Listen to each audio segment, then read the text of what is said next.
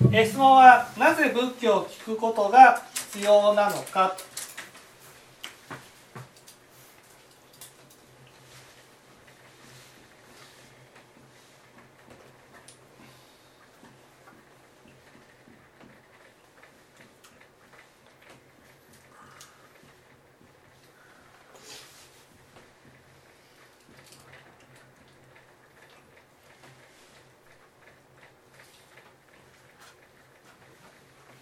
ず仏教というのはどういう教えですか？じゃあどう思います？仏教っていうのは？仏教っていうのは？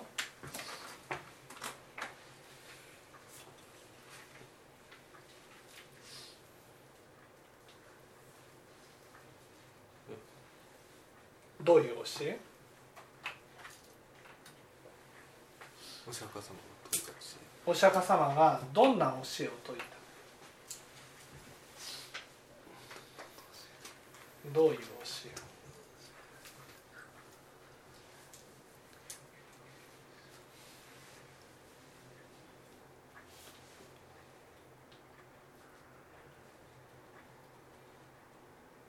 わかりやすく言いましょうか。ね。わかりやすく。ね。これが自分だとしますよね。ね。これが奥さんだとする。ね。仏教という教えはどういう教え？これが私だとしたら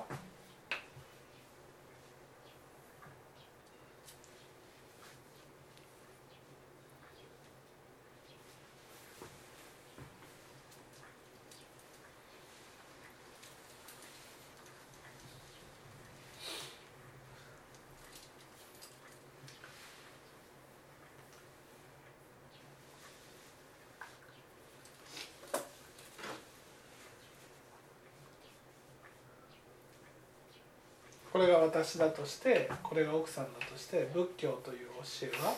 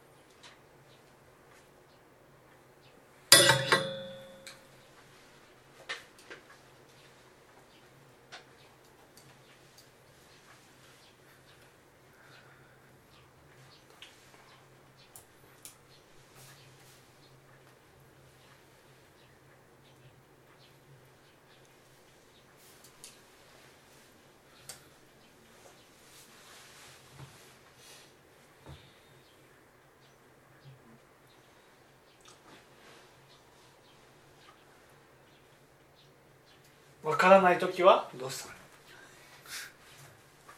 わからない時は後ろにいる。はい、仏教というのはこれが私だとしてこれが奥さんだとしたら仏教という教えは何？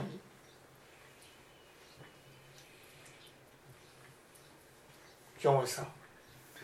奥さんを大事にする？うん奥さんを幸せにしてい。く教えなんで仏教を聞くことが必要なのかという質問をしてくるっていうこと。は私はこのままで奥さんを幸せにしていると思ってるか。または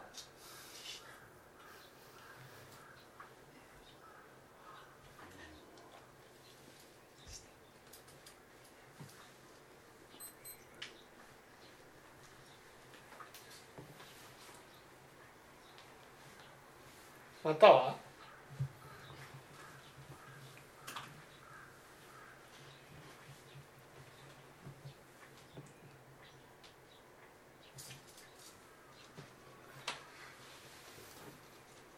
または？何ですか？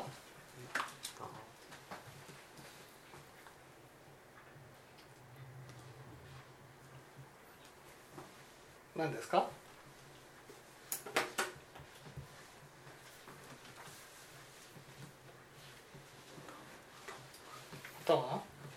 奥さんの幸せを。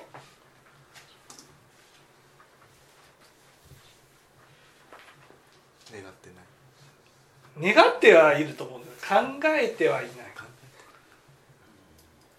うん。その仏教という教えはですねそのなんで必要なのかって言ったらね自分にとって守らなければならない相手育てなければならない人大事にしなければならない人ができた時に必要になるんです。一人で生きてね自分勝手に生きてる状態だったら別に必要ないんです。でも奥さんができて子供ができてあなたはその奥さんのを幸せにしてあげなくちゃと思ってるか。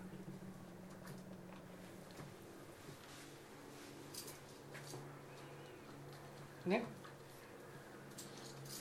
子供を幸せなね子供に育ててあげなくちゃいけないって思ってるか。幸せなね幸せな大人にしてあげたいと思ってるか。その自分がその知恵があってね自分のやり方で育てて子供が幸せになるか奥さんが幸せになるかということなんです。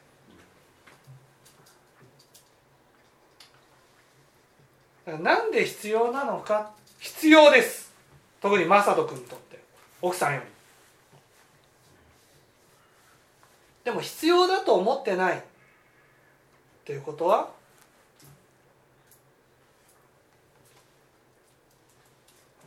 どうして？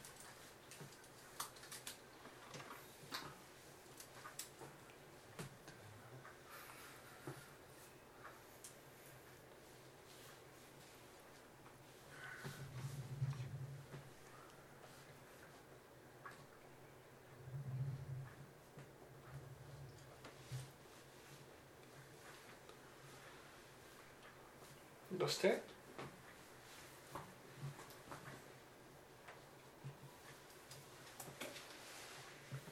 えっと奥さんはもう幸せだと思ってるからんえおか奥さんはもう幸せだと思ってるうん違う違う奥さんはもう幸せだと思ってるからじゃなくて？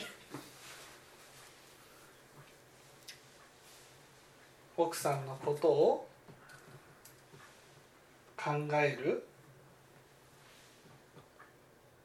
考える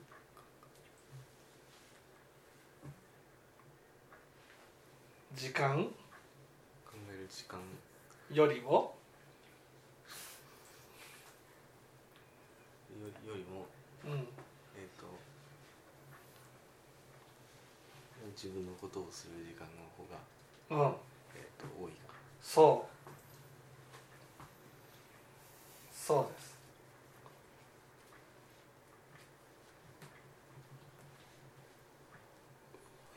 さて問題。奥さんを幸せにしようと思ったらどれぐらい奥さんのために時間を考えてあげなくちゃいけないと思います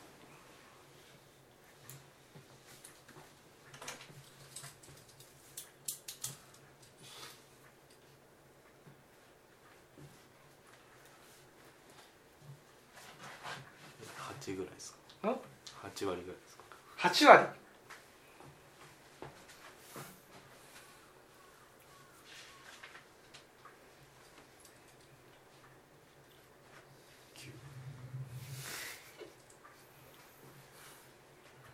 10ですかそうです ずーっとです。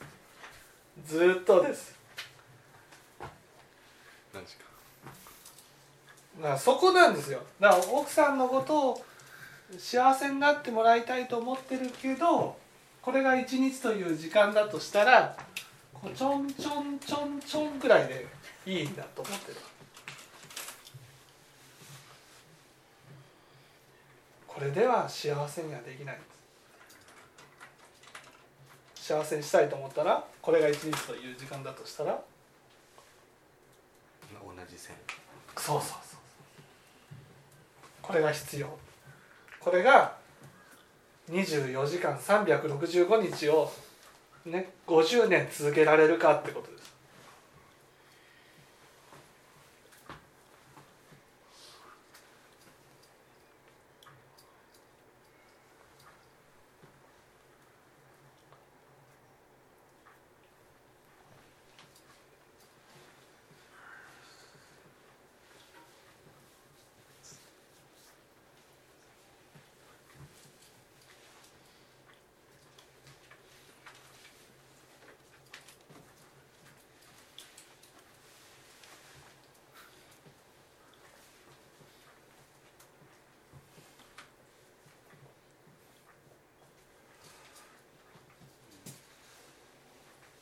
それが幸せにするっていうこと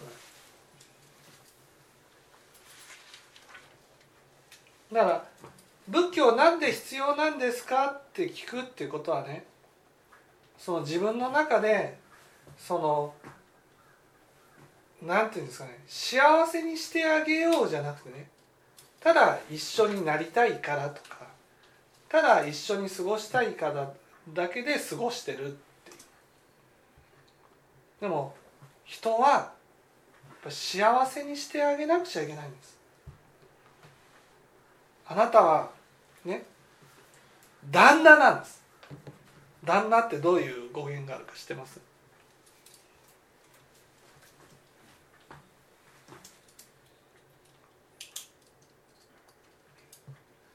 旦那さん旦那さんってことは？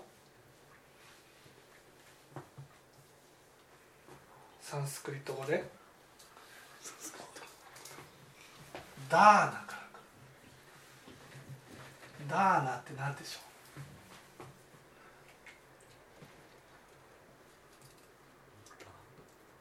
う？ダーナ。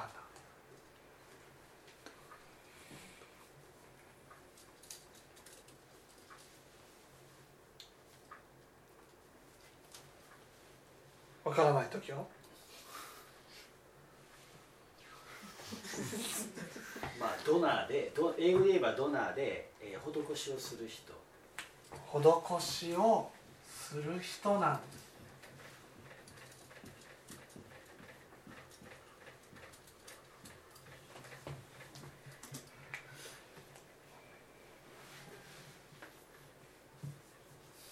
わかります？奥さんが「ねえあなた」って言ったら0.3秒で「はい!」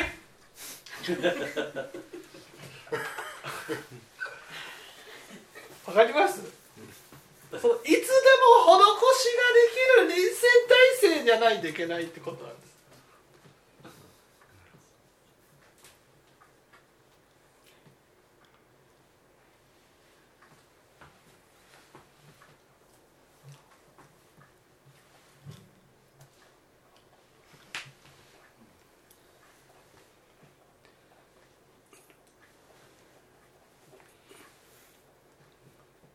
ねどうです臨戦態勢になってる。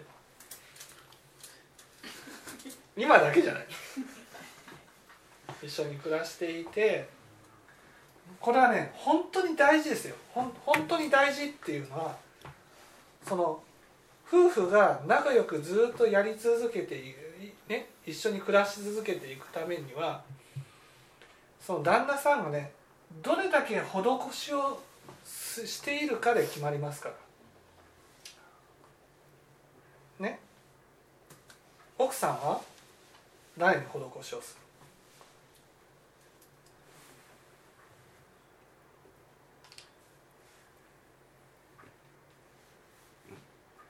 ご飯作ったりってうん。子供に施しをする。あそうすると私はいっぱい施しをしている。旦那を見るでしょ。旦那はどう？子供が成長するっていうことはね子供にいっぱい奥さんは施しをしていくわけです。ね、その施しをいっぱいしている奥さんが旦那を見た瞬間にどうです？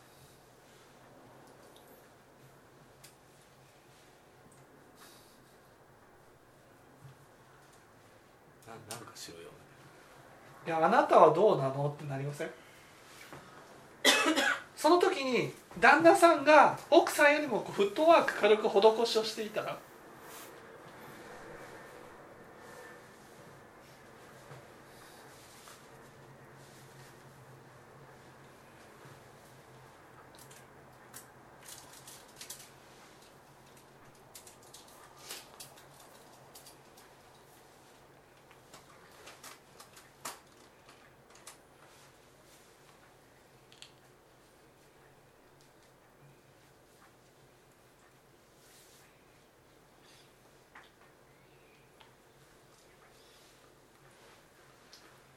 さんは？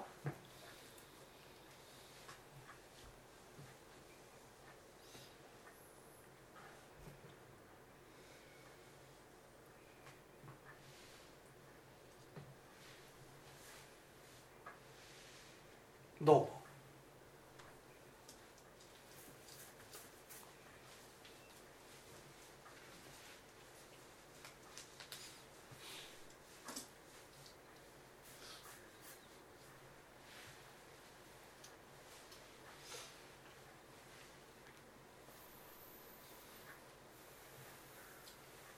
どう思います？私も頑張ろう。ん、私も頑張るう。んあなたが本当に動いてくれてるから私幸せだなと思ってもっと頑張らなくちゃ。ね。旦那のためにも施しをしていこうと思うじゃん。じゃあそのね奥さんがいっぱい施しをしているのに旦那が全然施しをしてなかったらフットワーク軽くなくて自分のこのゲームとかのこう勤しんでたらど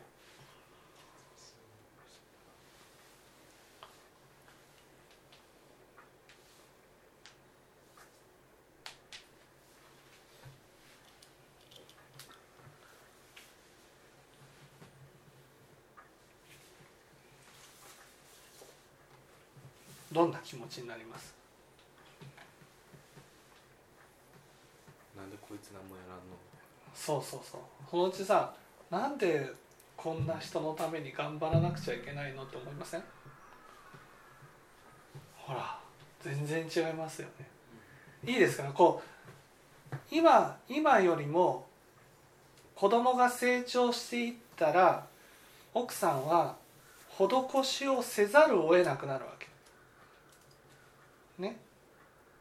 旦那が施しをするのが楽しくて楽しくてしょうがないっていう姿を見せてるならいや奥さんもね子供のためにもっと施しをしたいって思うじゃないですか。だけど旦那がね施しをすることよりも欲に流れることの方が楽しいと思ってたら奥さんはどっちがしたいと思います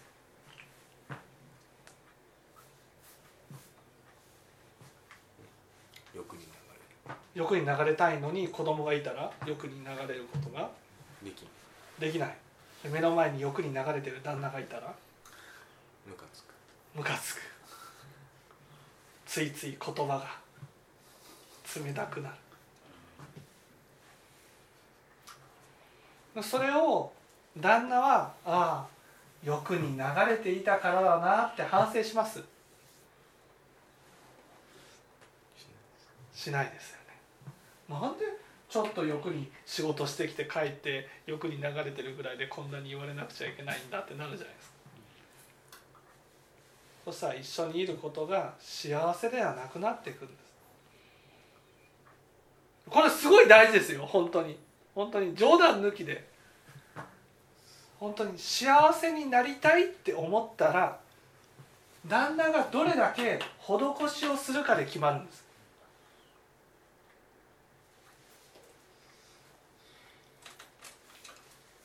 ねでも施しをしなくちゃって頭で理解しても実際欲に流れるんです。だから仏教を聞かなくちゃいけないんです。仏教って不思議な力があってね仏教を聞くと心の張りができるんです。気の張りが。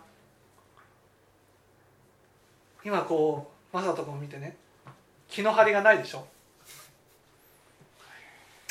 こんな感じでこう来た。この状態で施しはできません。散々欲に流れてきた顔をしてました。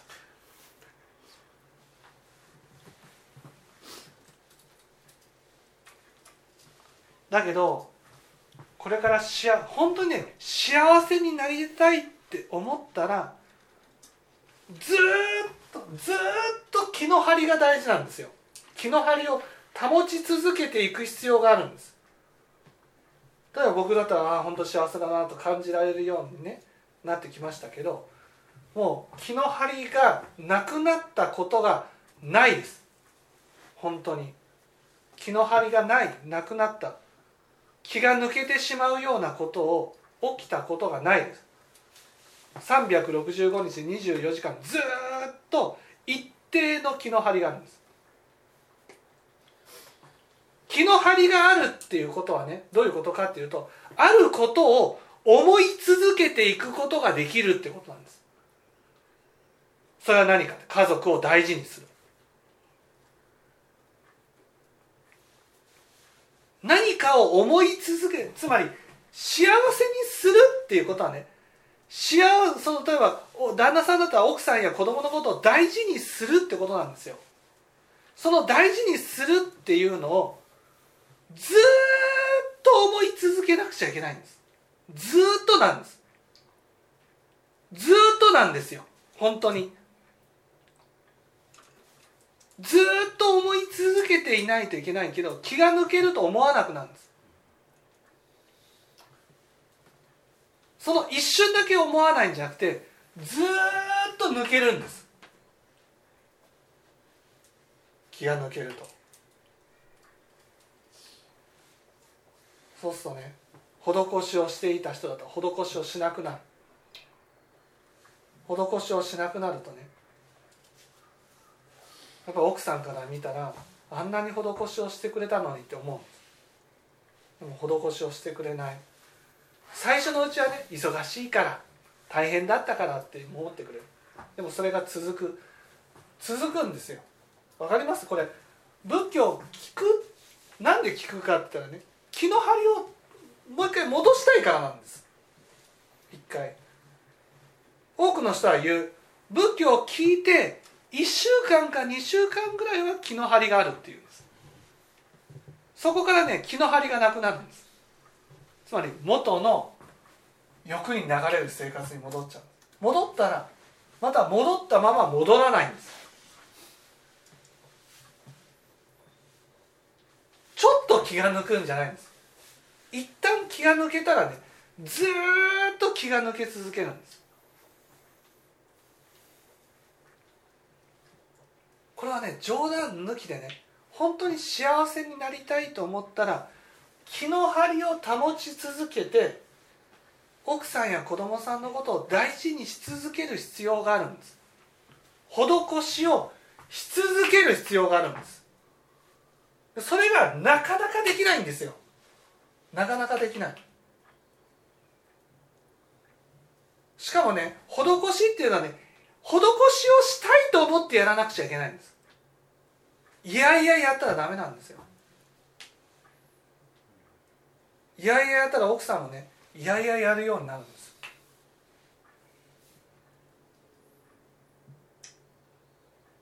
これはね心との戦いなんですよ。幸せになれるかどうかっていうのは。なんで仏教を聞かなくちゃいけないのそれはね幸せになるのはねほっといて幸せなんかなれないんです。ほんと冗談抜きで。特に旦那さんが奥さんを大事にし続けることが必要なんです。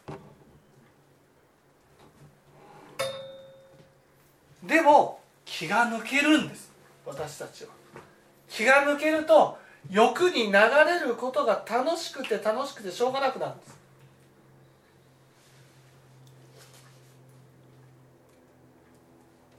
す。そこから戻らないんです。奥さんから注意を受けてもね隠れてこそこそ欲に流れるようになる。んです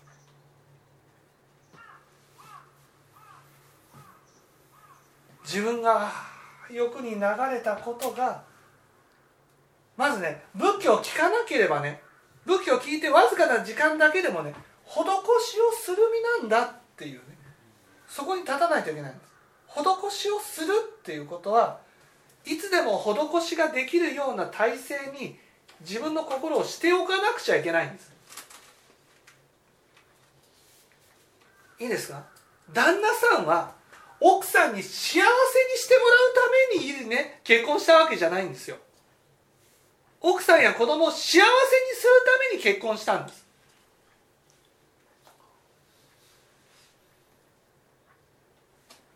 ねその時に自分が施しをする立場なんだと思ってるかどうかなんです。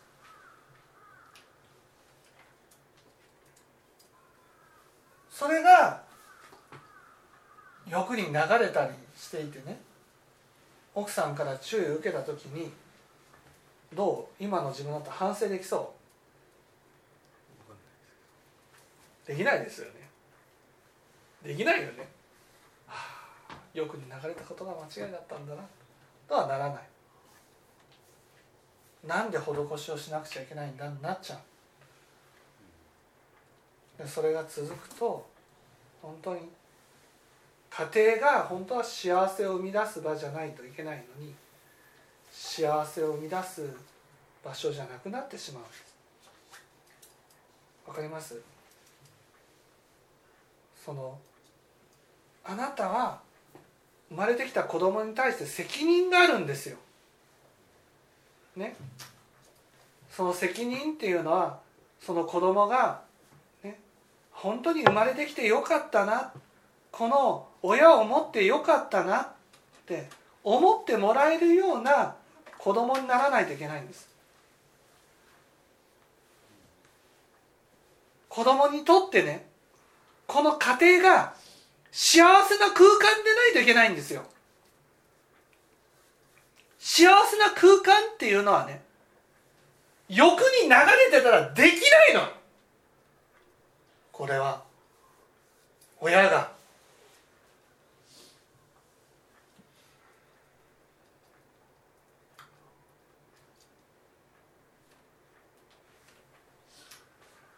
たとえ奥さんが欲に流れていたとしても旦那さんが欲に流れてなければ欲に流れてないってことはねいつも見てあげてるかどうかってことなんです。子供のことを見てあげてるか奥さんのことを見てあげてるか。そして何かお願いされたらね気持ちよく動いてあげられるかどうか。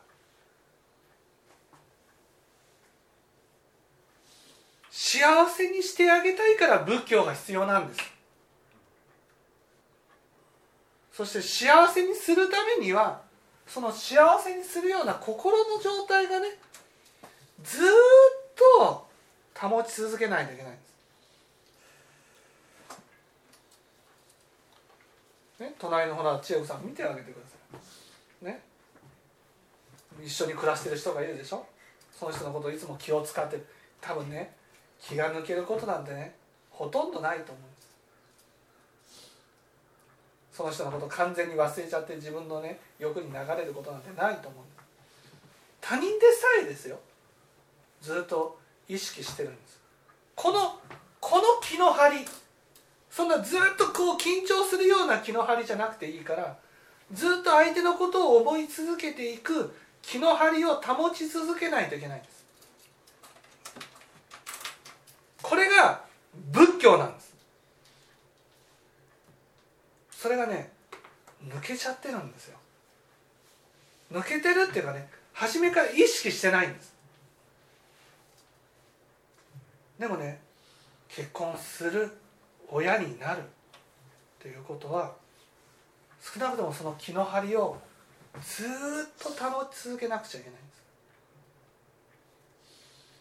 もう理想はねどうしたら気が抜けるかなどうやったら気が抜けるんだろう。僕なんてそうですよ。もう気なんて抜けないです。どうやっても。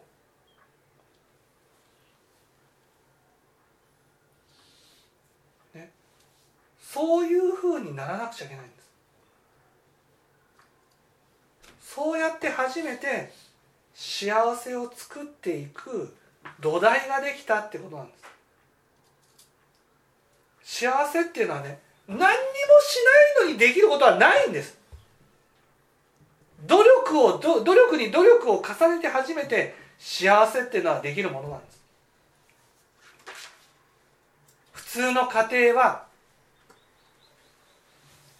旦那さんがね施しをするっていうふうに思ってないんです。だから家族が破綻していくんです。仕事さえしてればいいと思ってるんです。旦那さんが。そんなことはない。仕事をしても家庭に戻ったらね施しをしていかなくちゃいけない。だから仕事で全部の体力を使うことはできない。家庭に戻った時にいっぱい施しができるようにね心も体力も残していかなくちゃいけないんです。そして気の張りをずっと保ち続けなくちゃいけない。それが積み上げていくってことなんです。幸せっていうのはね積み上げていかなくちゃできないものなんです。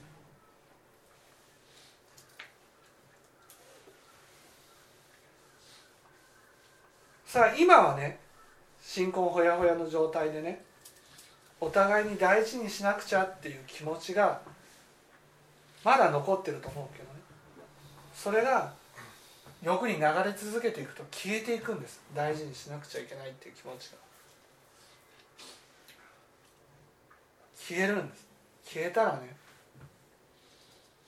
大事にしてもらえない相手にね大事にしなくちゃいけなくなるんですよ。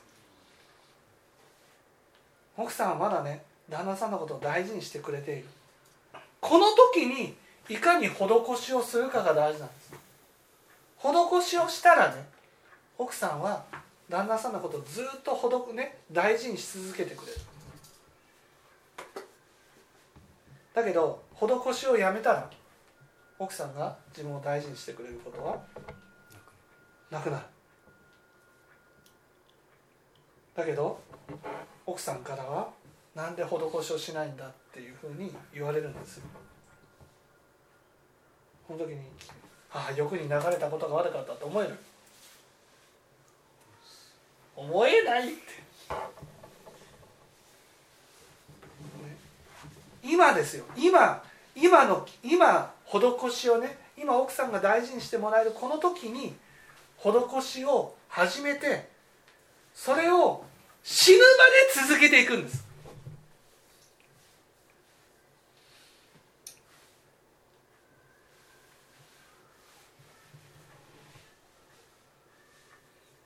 死ぬまで。冗談抜きで。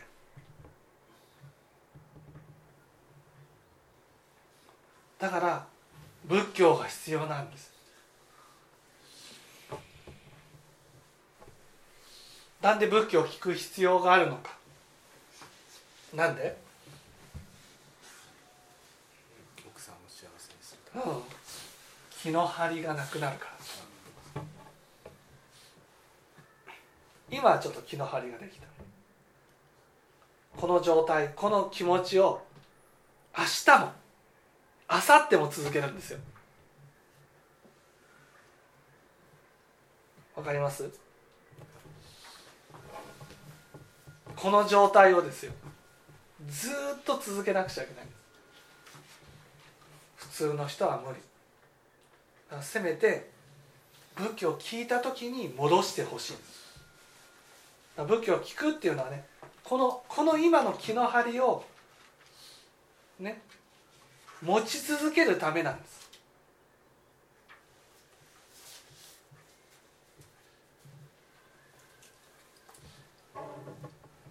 だから仏教を聞かないとこの気の張りができなくなる。気の張りができないとどうなる？欲に欲に流れる欲に流れると施しは？しなくなる。しかも一旦欲に流れるとその状態が？ずずっと続く。ずっと続く。そう。だんだん分かってきた。はい。ずっと続くと奥さんはどうなる離れていくそう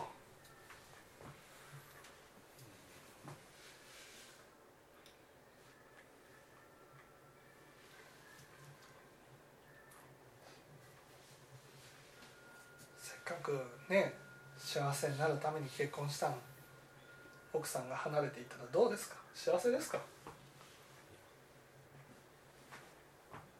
幸せじゃないですよね。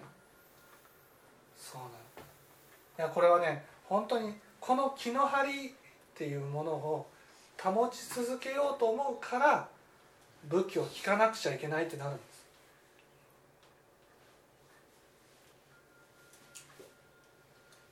ね違うでしょ？ここここに来た時の雰囲気と違うでしょ？ここ来た時はあのふにゃもう本当に散々欲に流れました私みたいな。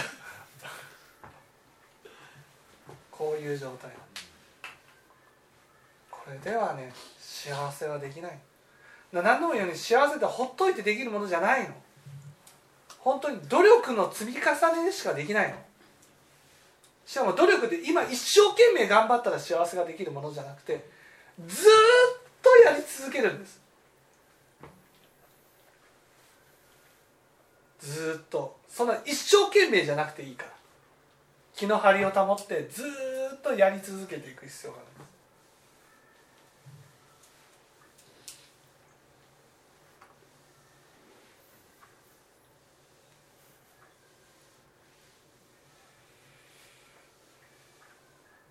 奥さんはね子供とか家族に食事を作らないといけないからだから食事を作らないといけない分だけ気の張りをずっと保ち続けなくちゃいけなくなるんです。だから女性っていうのは男性よりも気の張りを保ち続けやすいんです。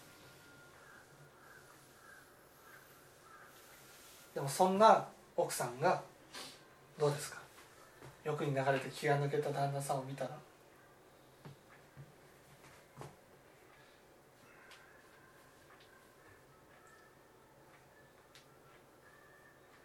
で私だそうなりますよね。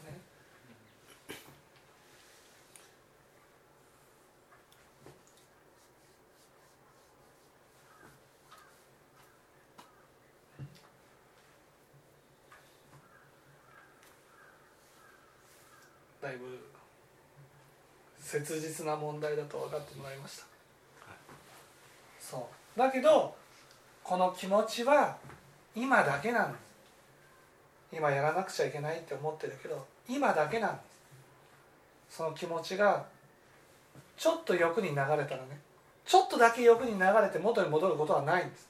一旦崩れたらね本当に崩れっぱなしなんです。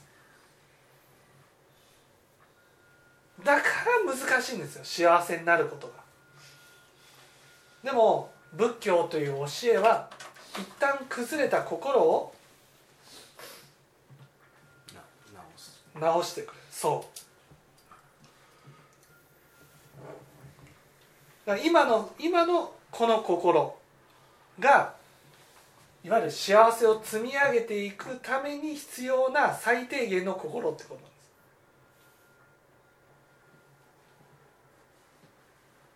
この状態をずっと保ち続けてほしいんです。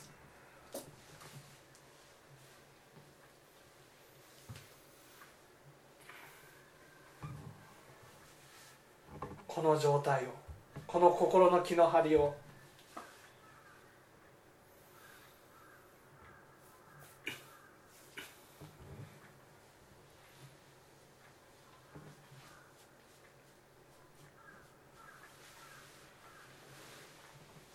できそう。頑張って。できないんですって。頑張ってもできないの。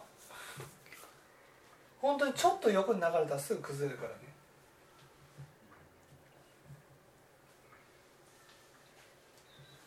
だから私たちは仏教を聞く必要があるんです。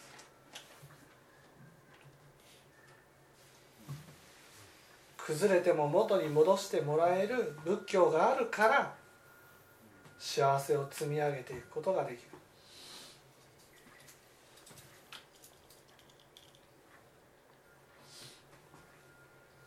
分かっていただけたでしょうか？いいですか？聞いてくださいね